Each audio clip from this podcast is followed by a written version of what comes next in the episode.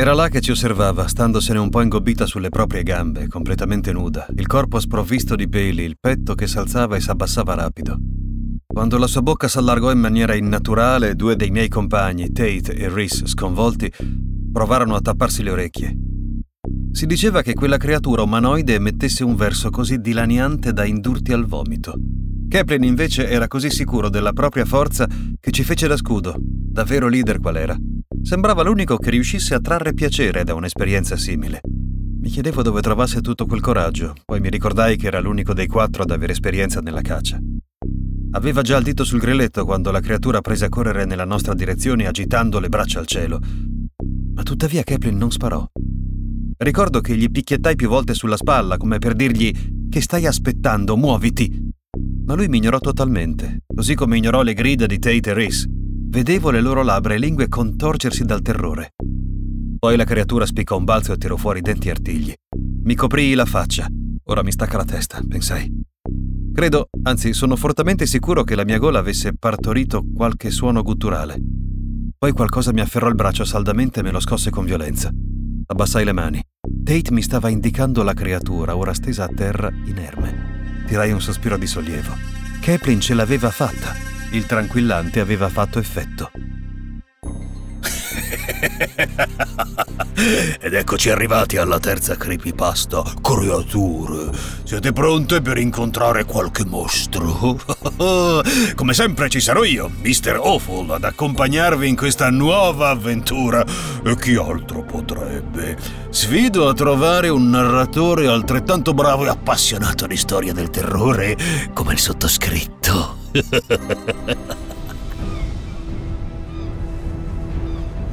Il 2 novembre 2001 è la data in cui io e i miei compagni siamo partiti per la missione più importante della nostra intera carriera. C'erano voluti più di due anni per organizzarla nei minimi dettagli.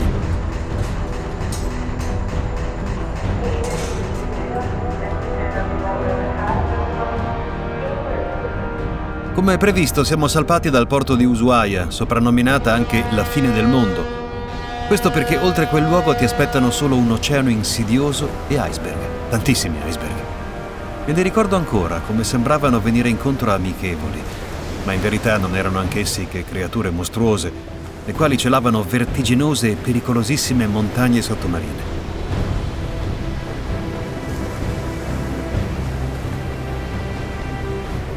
Per Tate, Rhys, Kaplan e il sottoscritto non era il nostro primo viaggio verso l'Antartide, ma era la prima volta che avevamo scelto di lasciare il comando della nave al capitano Johnson, il migliore che si potesse desiderare.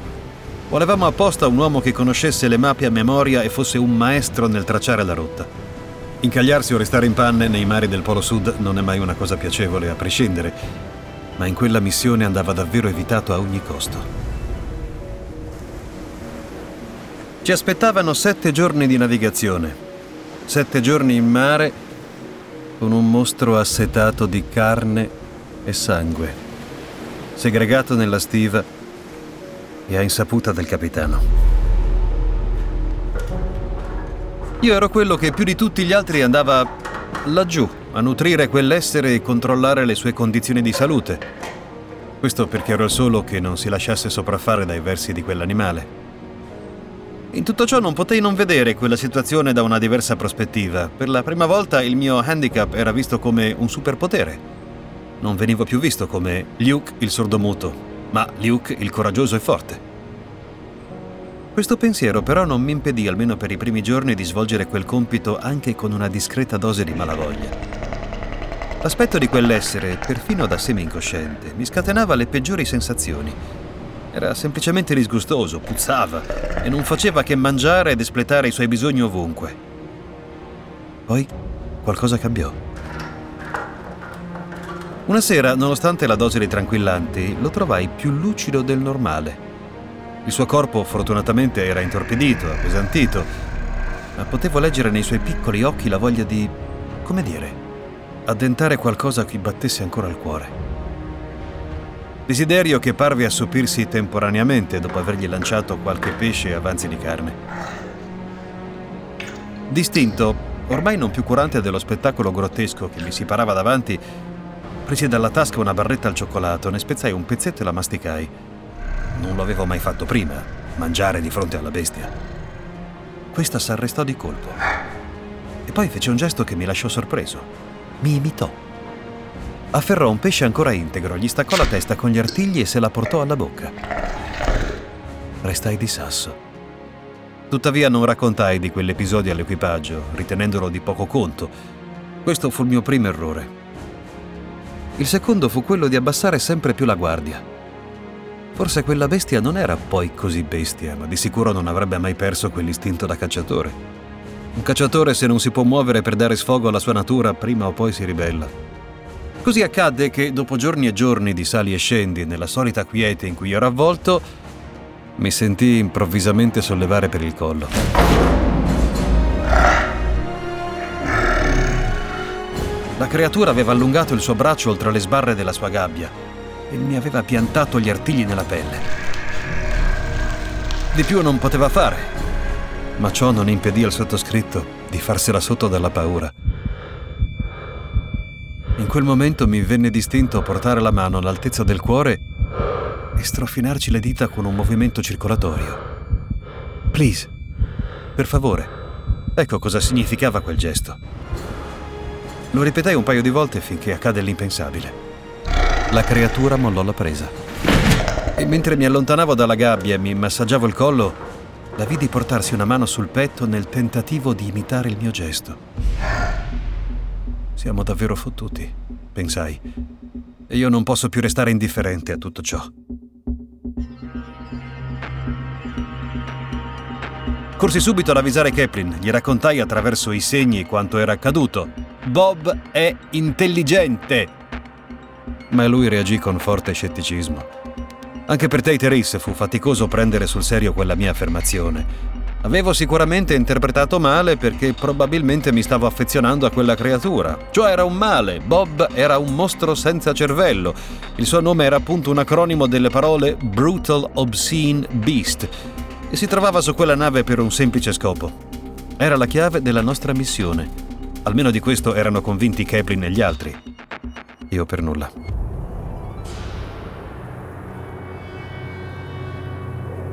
La base Vostok aveva bisogno di essere protetta da tutta quella massa di complottisti che da qualche anno organizzavano gite turistiche in Antartide, ficcando il naso nei luoghi più vietati. L'intervento della NSA americana non era servito a un bel niente, anzi, il fatto di aver reso inaccessibili certe zone ai turisti aveva suscitato maggiore curiosità di quest'ultimi. Ma il mondo non era pronto a sapere cosa si nascondesse sotto il manto ghiacciato.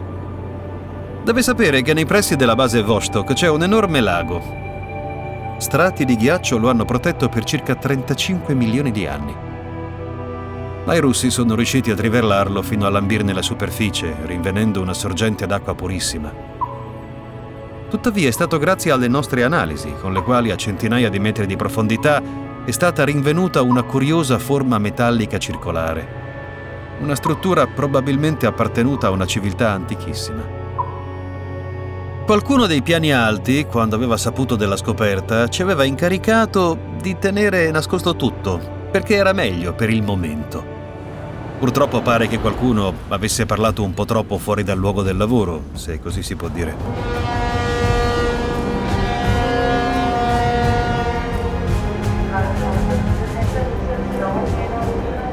Proprio qui. Pronunciavano le labbra di Kaplan mentre la nave stava entrando in porto, indicando un punto preciso sulla mappa, ovvero a sud del lago di Vostok. Quella era la zona in cui i Ficanaso avevano ammesso di aver riscontrato problemi a livello magnetico, vedendo impazzire i loro dispositivi. Questa per loro era la conferma che quell'affare sepolto a chilometri di profondità nell'acqua fosse un residuo di qualche tecnologia aliena. Proprio qui, ripeteva Kaplan, andremo a piazzare Bob. Non sono d'accordo con tutto ciò, ripetevo. Il clima freddo lo annienterà. Anche se è una bestia bisognerebbe avere più rispetto. Ma nessuno mi stava ad ascoltare. Da quel momento in poi potrei descrivere tutto quel susseguirsi di eventi con una sola parola. Carneficina. Ancora oggi mi domando come abbia potuto dare il mio contributo per l'attuazione di un piano tanto diabolico.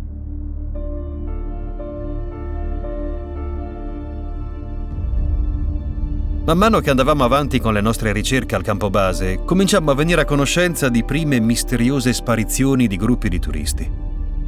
Mentre il mondo tutt'attorno piangeva la scomparsa dei propri cari e pregava chissà quale divinità affinché venissero ritrovati sani e salvi, Kepling e gli altri alzavano i calici al vento per brindare fuori un altro. Io invece, quando venivo messo al corrente della morte di qualcuno, ero solito barricarmi nella mia tenda, cercando in tutti i modi di soffocare la voce sporca della coscienza e mi comprimeva il petto. Le cose cominciarono a prendere una piega diversa quando un giorno, verso il tardo pomeriggio, al campo base si presentò una sconosciuta. Arrivò con i vestiti lacerati, fradicia e tremolante. Era così terrorizzata da non riuscire neanche a piangere da quanto era sconvolta. Kaplan la fece sedere su una sedia e le pose tutta una serie di domande che Tate nel frattempo mi traduceva. Lei e la sua compagna avevano provato ad accedere illegalmente in alcune aree di restrizione e così facendo si erano avvicinate troppo al lago. Una creatura orribile vive laggiù, disse. Ha ucciso la mia amica e l'ha divorata. Kaplan spostò momentaneamente lo sguardo su di noi che fingevamo di essere scioccati tanto quanto la donna. Fu un attimo e negli occhi di lui vidi la trasformazione. Mi parve come di scorgere un'ombra di terrore. Qualcosa era uscito dalla bocca di quella donna, un'informazione che doveva averlo segnato profondamente. Improvvisamente tutti i miei compagni avevano iniziato a studiare la situazione con maggiore diffidenza, tanto da dimenticarsi di tradurmi quello che stava accadendo. Diedi una spallata a Tate e gesticolai Che succede? Lui rispose brevemente Lei non sta parlando di Bob. Le mie dita presero a tremarmi a tal punto che sul momento non riuscii a chiedere altri dettagli, ma la faccenda era tanto semplice quanto pericolosa. C'era una creatura che viveva da più tempo nei pressi del lago Vostok, a quanto pare più minacciosa di Bob. Questa era alta circa tre metri, spalle larghe e la faccia si poteva paragonare a quella di un grottesco rospo senza occhi. O meglio, gli occhi li aveva, ma per una strana condizione o mutazione li aveva incollati sul palato. La mia mente turbata necessitava di qualche ora di pace per analizzare gli ultimi avvenimenti e cercare di capire senza fare in modo che il panico prevalesse sui momenti di razionalità. Era già stato difficile per me, che sono un ricercatore, uno scienziato, dover accettare l'esistenza di Bob. Con questa seconda creatura significava che mi sarei dovuto preparare ad ammettere che sulla Terra ufficialmente esistevano i mostri. Non c'era una spiegazione razionale per questo. O forse c'era. Quell'essere in verità poteva essere la prova di una teoria alla quale stavo già lavorando da tempo, ovvero poteva essere la conferma della presenza di un wormhole nel lago. Un wormhole è un tunnel spazio-temporale, ha origine sulla superficie dell'acqua sotto forma di mulinello. È chiamato anche ponte di Einstein-Rosen, permetterebbe di viaggiare nel tempo più velocemente di quanto farebbe la luce. La creatura avrebbe potuto venire da un altro tempo, da un altro spazio, a bordo di quel macchinario metallico a forma circolare rinvenuto con i primi studi. Ne parlai immediatamente con Kepler e gli altri. Fummo tutti d'accordo sul fatto che quella teoria andava approfondita e che per confermarla ci fosse solo un modo, andare di persona alla ricerca del wormhole.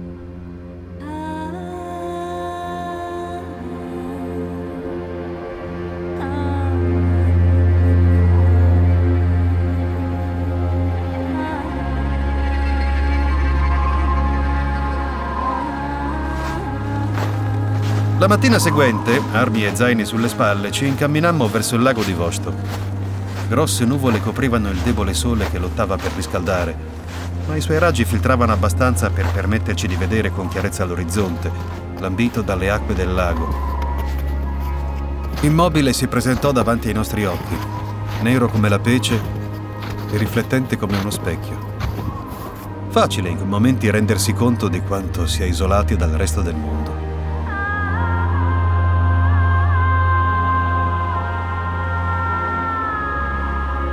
Le grandi rocce che sbucavano dall'acqua in confronto alla vastità del lago apparivano come semplici e piccoli sassolini. Erano le uniche silenziose guardiane di quel luogo, le sole testimoni delle più efferate atrocità avvenute nelle ultime ore. Successe poi tutto in un attimo. Camminavo lentamente, affondando uno scarpone dietro l'altro nella neve. Il respiro si condensava davanti al volto finché lo sguardo, leggermente basso, mi cadde su un'impronta. La mia tranquillità sul viso vacillò. Alzai il volto, sfigurato dall'angoscia. Tutto il gruppo aveva già rallentato il passo. Davanti a me riuscì a individuare una creatura ingobbita, senza pelo, un po' indebolita a dire il vero e tremante per il freddo, ma che non smetteva di scrutarci tutti e quattro attentamente con i suoi terribili occhi. Gambe e braccia mi si irrigidirono. Il panico mi aveva impossibilitato qualunque movimento. Scorsi Tate a ferrare una mano di Rhys, incapace di lasciarla andare ma nel momento preciso in cui Bob si lanciò come una furia contro di noi, ecco che accadde qualcosa che ci lasciò spiazzati. Il terreno tremò sotto i nostri piedi. Le nere acque da piatte e calme presero a pulsare di vita propria. Ed ecco che dal lago imponente spuntò il mezzo busto di un mostro ancora più grottesco e feroce, corpo simile a quello di un uomo e il volto di un rospo deforme. Allungò le sue lunghe braccia verso Bob. Lo afferrò per le gambe, trascinandole verso l'acqua, mentre questi raspava il terreno più che poteva. Mentre osservavo la scena contornata dal più cupo dei silenzi, mi sentii tirare per una manica. I miei compagni mi stavano incitando a scappare, ma incredulo io non riuscivo a staccare gli occhi da Bob e alla sua disperata richiesta d'aiuto. Mentre il gigante lo teneva sollevato per una caviglia, Bob si era appena strafinato il petto con la mano. Please. Solo allora il mostro rana lo sollevò portandolo all'altezza della bocca. Spalancò le fauci, gli addentò entrambe le braccia in un morso solo, leccando il sangue che fuoriusciva a schizzi. Bob mandò un grido acuto che costrinse i miei compagni a tapparsi le orecchie e a contorcersi su se stessi. Tutto adesso sembrava irreale, quasi come un sogno. La vista mi mandava immagini violente e la mia sordità, risparmiandomi dai suoni, mi faceva quasi come da scudo contro quelle barbarie. Colto da un barlume di follia o estrema lucidità, buffo come questi due aspetti si assomiglino a volte, Afferrai il fucile alle mie spalle, mirai al gigante e gli scagliai contro una dose di proiettili.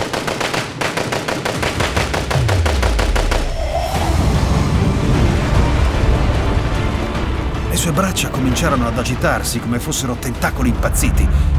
Bob venne sballottato da tutte le parti, finché il suo corpo venne scagliato con furia sulla neve, dove vi rimase sdraiato totalmente inerme.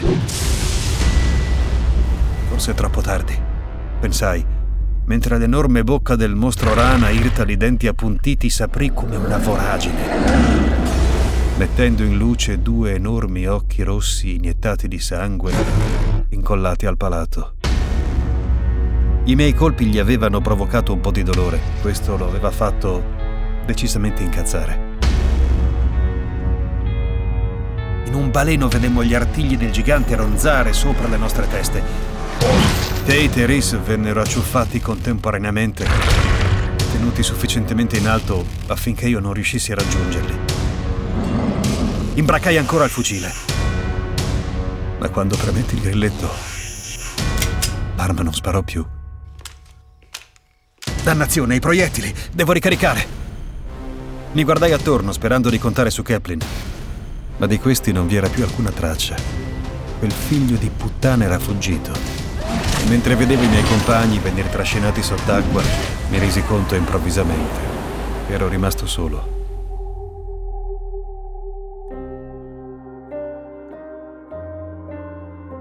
Rapidamente un senso di solitudine, di tristezza, di angoscia mi pervase fino alla punta dei miei pochi capelli. È tutta colpa mia. Cosa ho combinato? Risa riemerse qualche istante, ribattendosi nell'acqua. Solo un miracolo aveva potuto liberarlo dalla morsa del gigante. Grazie al cielo, mi dissi. Ma dopo una serie di sfiancanti bracciate a pochi metri dalla riva, il mio compagno sparì nuovamente sotto la mia vista. Rimasi a fissare la macchia rossastra espandersi sulla superficie del lago e sbiancai.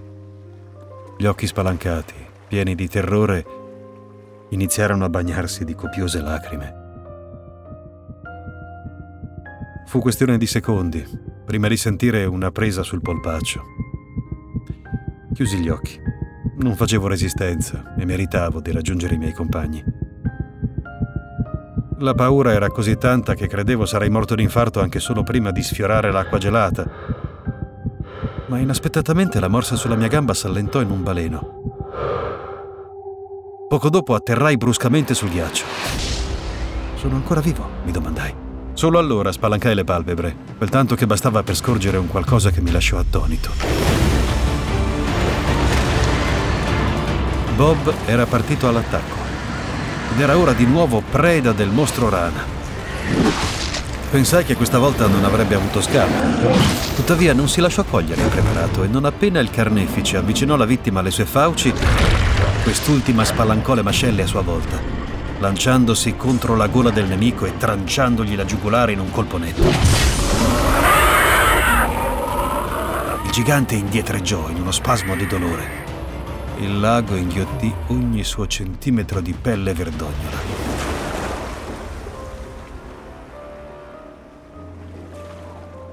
Bob scivolò quasi dolcemente dalla sua presa.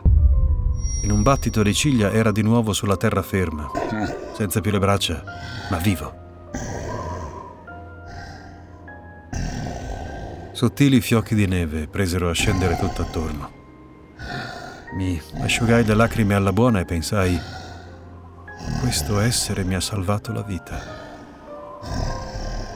Bob si tirò su in piedi e alzò lo sguardo. I suoi occhi si incontrarono con i miei. Rimanemmo lì a fissarci.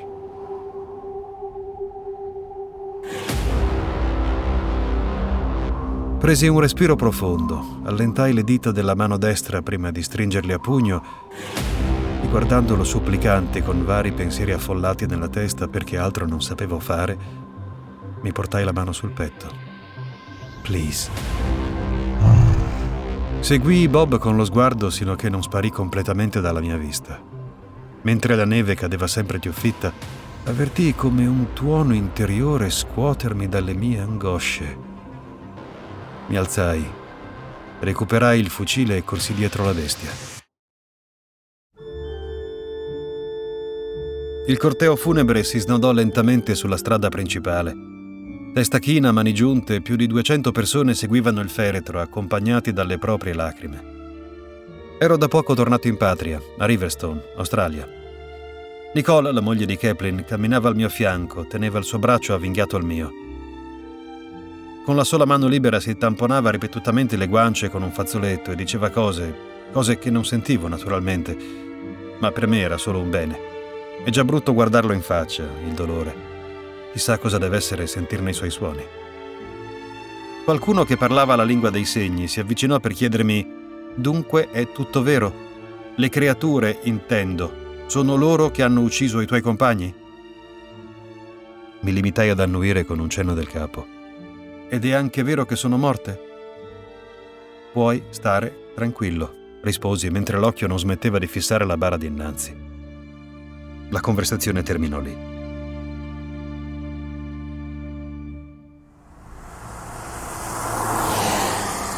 Meno di due ore dopo ero di ritorno alla mia dimora.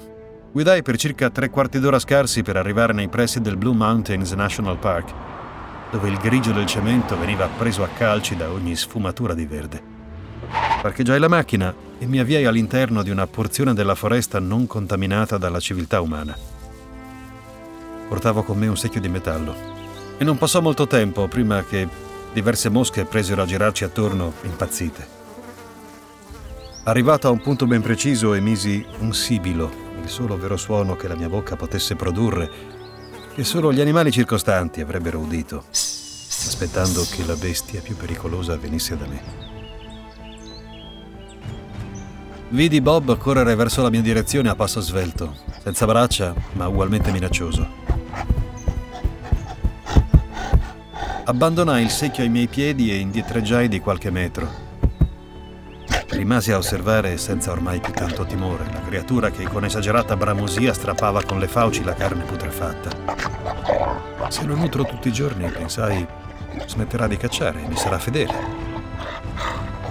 Se solo Nicole sapesse che suo marito Kaplan è stato divorato con altrettanta libidine dall'essere che ora mi sta di fronte. In un attimo la mente tornò a quella mattina. Al lago di Vostok, quando stavo gattonando sul ghiaccio, stremato, fino a che Bob non era tornato. E come grazie a lui ero riuscito a tornare al campo base, appena in tempo per vedere Kaplan che se la stava svignando con tutte le sue cose. Al mio arrivo aveva spalancato la bocca. Il suo labiale aveva pronunciato Luke sei ancora vivo. Avevo il labbro spaccato, la mascella gonfia, fiotti di sangue mi fuoriuscivano dal naso, senza contare tutti i lividi che mi sarebbero comparsi causati dagli impatti sul ghiaccio. Pure l'odio che covavo per quell'essere, per avermi, per averci abbandonato, mi anestetizzava qualunque dolore fisico. Il corpo di Kaplan sembrava poi essere stato attraversato da una scarica elettrica non appena aveva visto Bob incombere alle mie spalle con la sua ombra minacciosa, senza farmi alcun male. Questo cosa significa? Avevano domandato le sue mani tremolanti per lo shock. Che tu tornerai a casa, risposi, ma dentro una cassa da morto. Era bastato lanciare un impercettibile cenno a Bob. Questi aveva gonfiato il petto e soffiato il suo inconfondibile ruggito, costringendo i muscoli di Kaplan a irrigidirsi. La creatura si era poi lanciata a tutta velocità sull'uomo. Dopo averlo lanciato in aria, così che spalancasse le braccia come ali, lo aveva inchiodato sulla neve.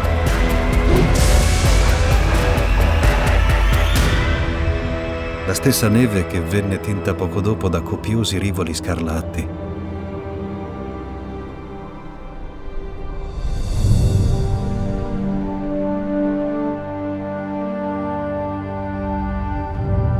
mostro al proprio fianco che aveva iniziato ad obbedirmi quasi come un cagnolino, non era stato tanto difficile corrompere chi c'era da corrompere per tornare a casa. E mi imbarcai sul primo mezzo di trasporto che lasciava l'Antartide.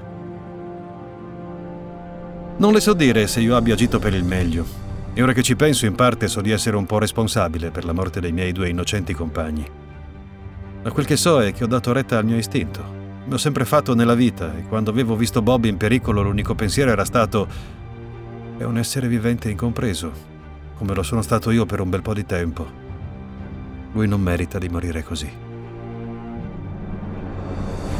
Potrebbe pensare che io sia il burattino di Bob e non viceversa. Potrebbe pensare che io sia un emerito stupido, dato che con questa lettera sto ammettendo di essere il colpevole della morte di Kaplan. Ma ormai sono arrivato al punto di non correre più alcun pericolo. Sono ben protetto, sia da, chiamiamoli, alcuni membri dei piani alti, perché per loro Bob è una risorsa che potrebbe rivelarsi fondamentale, ma anche da Bob stesso. Ora vive non molto lontano da casa mia.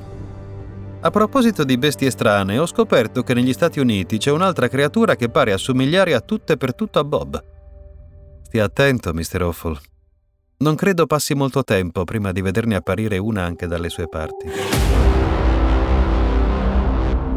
Oh, oh, oh, Simpatica bestiola, questa brutal obscene beast. che tanto cattiva in fondo non è. Una bella lezione ci dà questa creepypasta. No, non semplicemente che i mostri esistono. Ci sono e come. Ma non è sulle apparenze che dobbiamo basare i nostri parametri. Pensateci. Avete mai fatto caso che spesso coloro che nutrono questi, chiamiamoli, istinti bestiali, siano in realtà delle personcine dall'aspetto così, come dire, fastidiosamente innocente. innocente sì, come un tenero animaletto dal pelo morbido, già come un coniglietto. Beh, direi che questo indizio per la prossima puntata può bastare. Una creepypasta per Mr. Awful è una serie originale ideata e scritta da Maria Cristina Benfenati.